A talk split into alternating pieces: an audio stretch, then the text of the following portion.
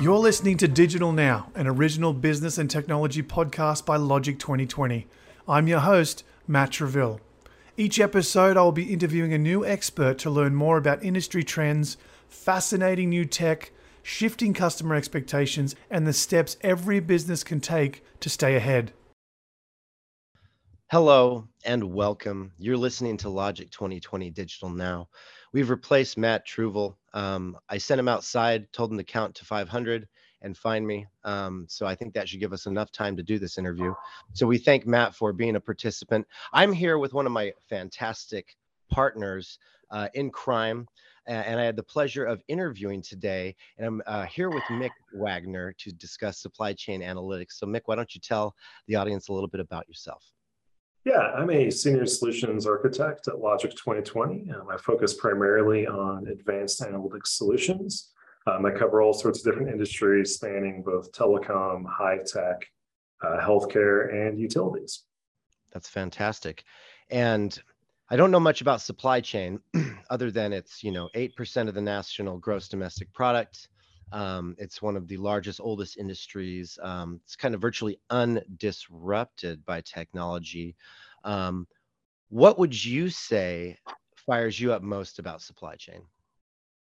Well, that's, that's a really good question, Riley. And I think you're uh, understating the, the importance of supply chain analytics. I think what most excites me about supply chain is that we're reaching a point in time now where we're able to combine um, new development technology uh, more data is becoming available, so such things as uh, sensors generating um, IoT, and actually having the cloud computing power to really start you know, applying more uh, data science uh, approaches and algorithms and machine learning uh, to really get more predictive and really kind of improve supply chain analytics compared to um, years past where um, it was a lot more challenging. That's that's amazing. And uh, so supply chain analytics, Mick, help companies understand their costs and how long it takes to execute critical business operations. Can you tell us a little bit more about that? Yeah, absolutely, Riley. So when we think about supply chain analytics, it's truly just more the management of logistics, right? So it's being able to move key components, key people, key items, even uh, even code uh, to where they need to be. Um, I think once you look at supply chain analytics in a much more kind of broader lens, you can see that most companies have some form of this, whether it's um, companies in IT, uh, utilities, telecom, finance, um, even uh, even software companies are really kind of um, involved in uh, supply chain analytics. So, Mick, predictive maintenance is a large term, and I'm sure it's changed vastly as technology has evolved. What kind of problem is this now? Mick, could you please talk a little bit about predictive maintenance and where you see the evolution of it heading and where are we today? Oh, absolutely. So, predictive maintenance is, is a very broad term and it can really mean a, a lot of different things. So, when we're kind of looking at it um, under the supply chain analytics lens, um, we're really thinking about a handful of different uh, business use cases that really help kind of drive at this. So, we're really kind of thinking about how do we deploy uh, repeatable solutions? We're going to use data and essentially run different algorithms um, to, to predict what we think will happen, right? And so in the maintenance area, um, this is specifically land on a couple of couple of areas. Um, one is investment planning. So thinking through, you know, how long you're going to see those benefits out of the investment that you're doing, and what is the degradation cycle it's going to look like? How's all that come together? Um, the second component is risk management mitigation. And the third one is more of a kind of predictive maintenance optimization. Um, and that's really kind of more around, um, know, one, one really good example we'll talk about that we helped our clients with is, is how do you kind of automate asset inspections, right? And so every company has, you know, an asset to some level or degree, depending upon kind of what they call it. In this case, we were actually talking about, you know, physical, you know, devices and assets that will that will kind of kind of wear down. And so this was a case where, um, again, we were kind of using the advantage of, of kind of drone video footage, um, combining that with all the different kind of big data processing and uh, machine vision techniques to essentially be able to, you know, identify um, components that were damaged, right? And so what this actually ended up doing was we were able to identify things that were having issues ahead of schedule or when they would have normally been seen. And so these parts that needed an additional inspection were being identified three months earlier than the prior method, um, which is actually pretty big when you think about um, the risk that a uh, you know asset failure could cause. Um, and so this really helps our client kind of um, increase safety uh, for their different um, business com um, components and also just reduce the inspection time and cost. People weren't going out and looking at things that were completely fine. They could kind of know they were going in and, and looking at things um, that had issues. the one other kind of really fun one I wanted to talk about too was the uh, kind of investment planning. And so um, there's a really cool concept going around now uh, called the uh, the digital twin. And so it's this idea that you are, you know, recreating. I'm not probably not going to the best job describing this, but you're, you're essentially recreating a physical um, kind of concept uh, digitally, right? So that way you can run different experiments, different kind of scenarios, um, you know, different kind of simulations, so you can kind of understand how it all works. And so um, we partnered up um, with uh, Microsoft and actually helped the uh, Las Vegas Raiders take a look at their new, um, you know, gorgeous football stadium and, and, think about what the impact would be from a sustainability components for, um, you know, optimizing their HVAC systems and really kind of providing that real-time, uh, you know, situational awareness based off of you know different components of their stadium, different sensors, weather, and all sorts of other uh, factors um, that kind of impact the Nevada area. That's incredible, and I think it's incredible because the digital twin concept is like a staging environment, like before you go to production to make sure things are working. Um, and then being able to, you know, asset management at a high scale sounds a lot like what Kubernetes is doing with APIs. So again, everything seems to be pointing in this more data, but a simpler method, simpler path to it. Um, so thank you for sharing that. Very insightful. Awesome. And so supply chain is one of those things that it's kind of mirroring software development and portable workloads is is the answer, right? Being able to move data, have transparency, um, and so. What is the importance of data within supply chain analytics, kind of high level? Would you say yeah, the most important factors? Yeah, so I think it, it really boils down to you can't really manage something that you can't measure. And so supply chain really kind of um, gets its kind of roots and, and, and strength and, and being able to let you measure and monitor and therefore better manage different um, different activities. Uh, my background was actually in uh, industrial engineering, and a lot of the supply chain background actually comes from that, which was really kind of centered around the idea of, of kind of optimizing work and trying to figure out the, the best ways for um, you know planning uh, machine uh, kind of activity or looking at different kind of industrial settings and really trying to eliminate waste from, from value added uh, business activities. And so when we think about kind of you know data and supply chain analytics, like the first question you should always ask is, well, why, why is it important? How is it going to kind of really differentiate and, and make our business better at what we do? Um, well, the biggest thing is we've seen that you know in various studies and whatnot. The companies that really kind of excel and, and generate you know higher profit margins and, and really kind of start to dominate uh, their competitors in the marketplace are actually really good at supply chain analytics. So a couple of, of examples that, that come to the top of my head is, is really amazon. And so a lot of people would argue that amazon is, is truly more of a uh, logistics company. You know they do everything from not only being able to kind of optimize their own warehouse and shipping but they've gotten so good that you know a big chunk of their business is actually coming through the uh, kind of third party uh, suppliers where companies realize they cannot compete with Amazon and are literally giving them money to essentially manage their, their business. Um, so everyone's of heard of that one. That one's like kind of fun. Um, one that I really like to kind of share is more uh, about Zara. So Zara, people on, on listening to this call will probably know exactly what they're all about or have no idea. Um, but Zara is one of the uh, fast fashion companies um, that has just really kind of dominated the last few years um, out of Spain. Um, so much so that one of the wealthiest people in the world is their, their founder.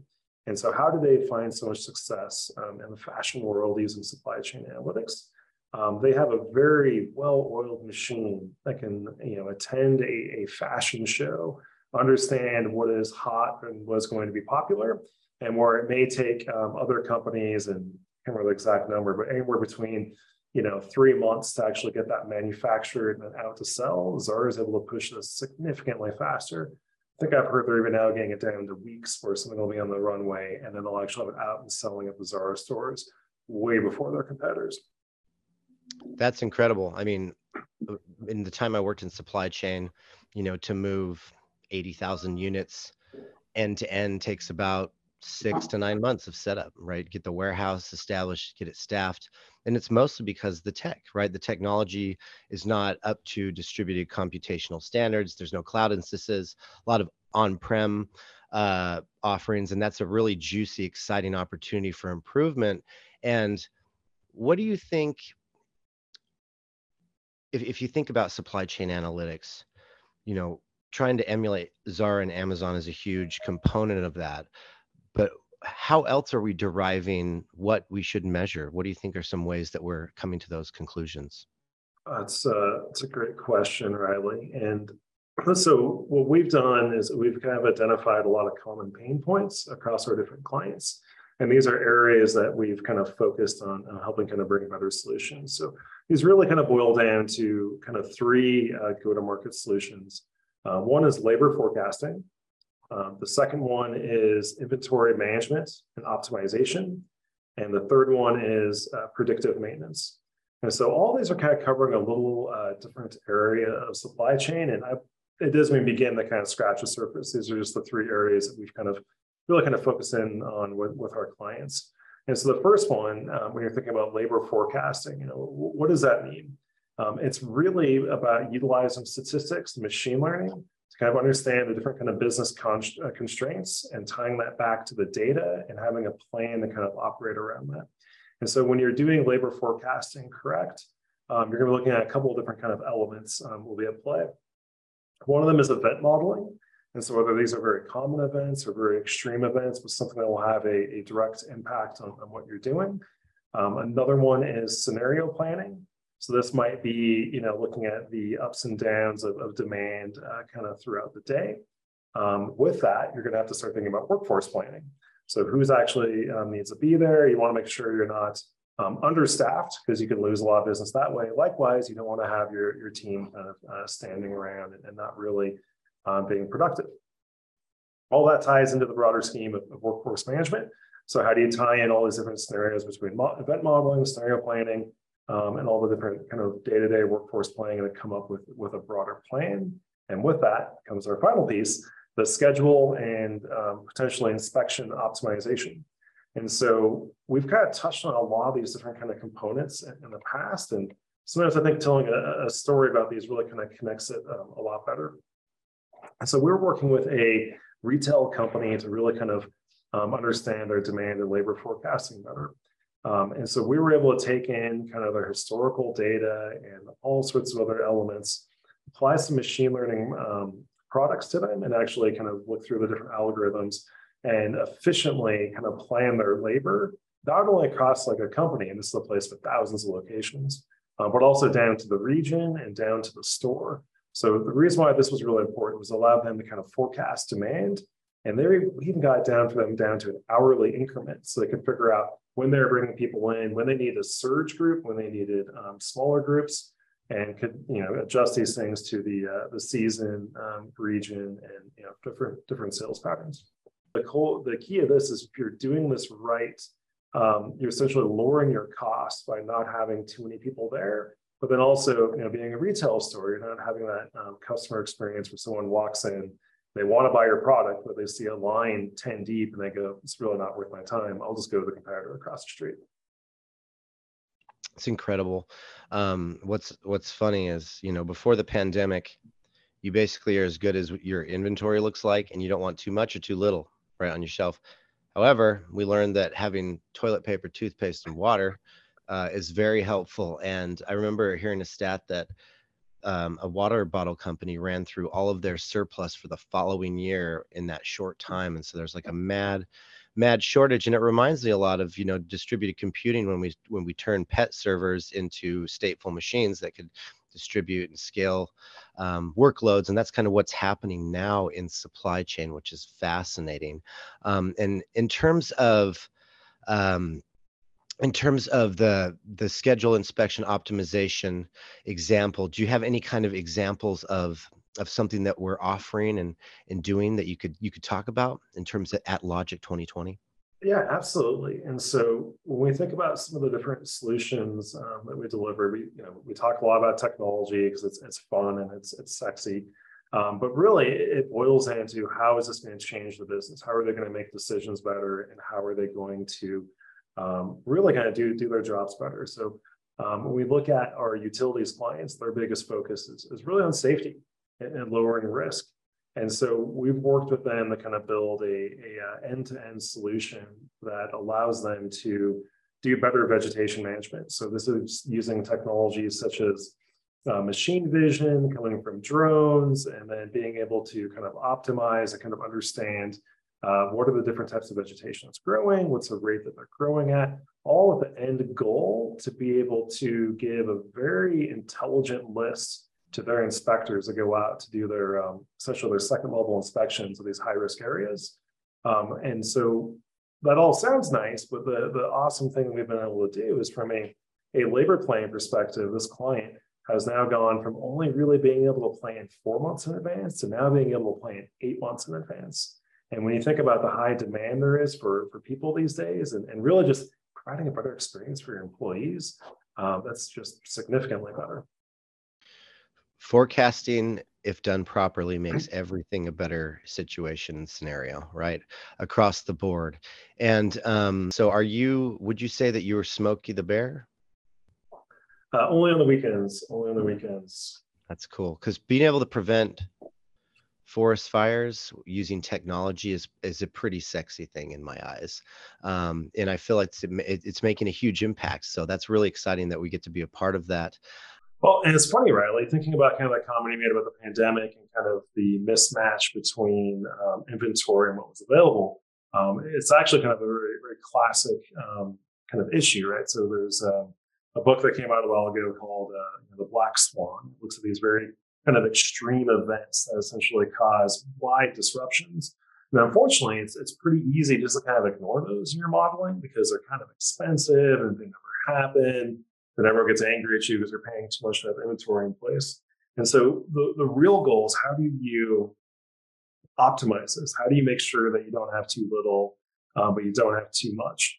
And so this is another thing that we've actually helped um, a lot of our clients with. And so what we do is we actually pair a lot of the modern kind of lean management techniques with statistical modeling and just as important, um, different data visualizations and, dashboards. That way, the, the business can really kind of get the right insights they need to uh, to manage their, their data better. And this is actually a very very complex space. So I'm going to very quickly kind of hit on um, what are kind of seven of the kind of key business use cases that are in here, and then kind of tie back to um, a few of the examples um, where we've helped out. So when you're thinking about inventory management, right, it's all about um, your material. So your ordering, your allocation. How do you essentially match these concepts um, for supply with, with demand forecasts? Um, and you know, part of that demand forecast is understanding your sales, your current inventory management, um, and then identifying any process bottlenecks so, you know, if your lead time is really high to order a part, that then puts a lot of strain on your system in order to kind of get things kind of ordered in time and processed quickly. Um, and so there's just all these different kind of components, whether you're looking at um, whether it's processing or, or reviewing uh, processes or doing reengineering, um, it's scenario planning. Um, and it's really what some of the um, other kind of firms um, describe it as. It's really kind of that control tower management where you want to be able to provide the business the ability to understand the kind of the current state and be more predictive with all the different kind of um, components of, of, their supply chain. Um, so what, what does that look like in, in reality, like on, on different projects we've kind of worked out on? Um, one of them, which was a really interesting um, project, we built a custom solution um, for our telecom clients that essentially automated their BOM process. So if you're not familiar with BOM, BOM is a, a build of materials. And so when you're thinking about, you know, in their case, deploying um, networking or uh, network sites for um, essentially 5G and, and uh, telephone service and everything else. Um, you have to think about all the different bits and pieces you need.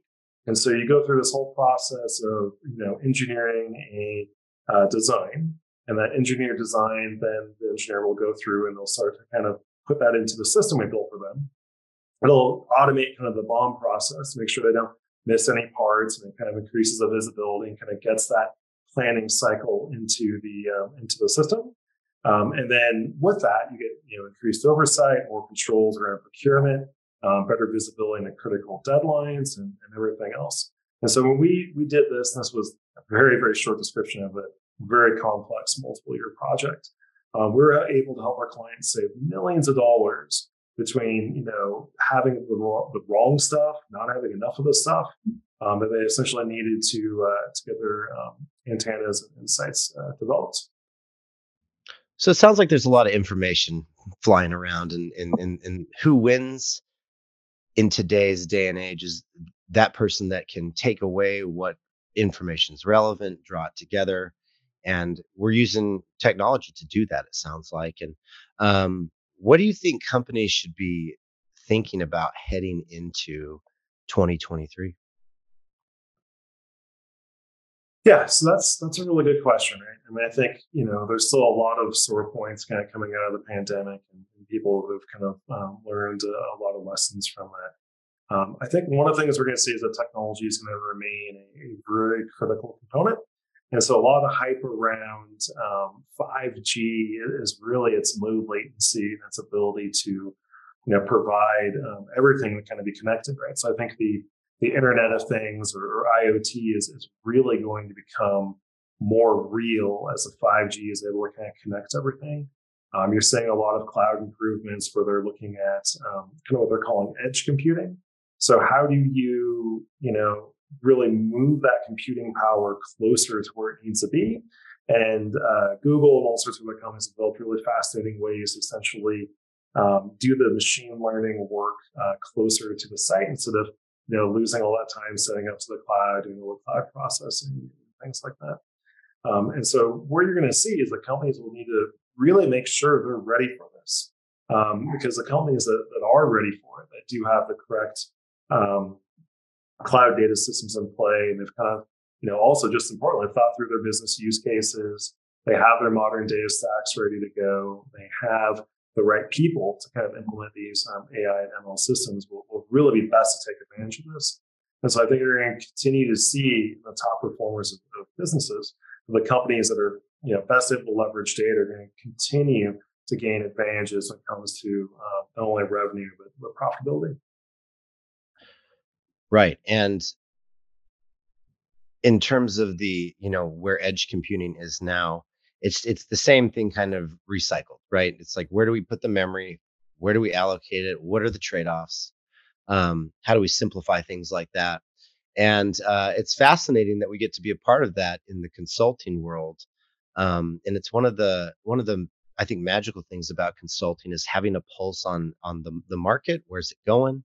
um, and being able to see that and help and help everybody. So very fascinating. Um, I wanted to ask you, Mick, are you a pineapple on or off pizza kind of person? I think any ingredient can find its place on a pizza if it's done right. If you really kind of change the way you define pizza, there's uh, mm-hmm. uh, there's room for everyone in the, in the party. That's amazing. Is it calzone pizza or is that a pizza sandwich? I think a calzone could be a dumpling. Oh, it's a huge dumpling. That's that's fantastic.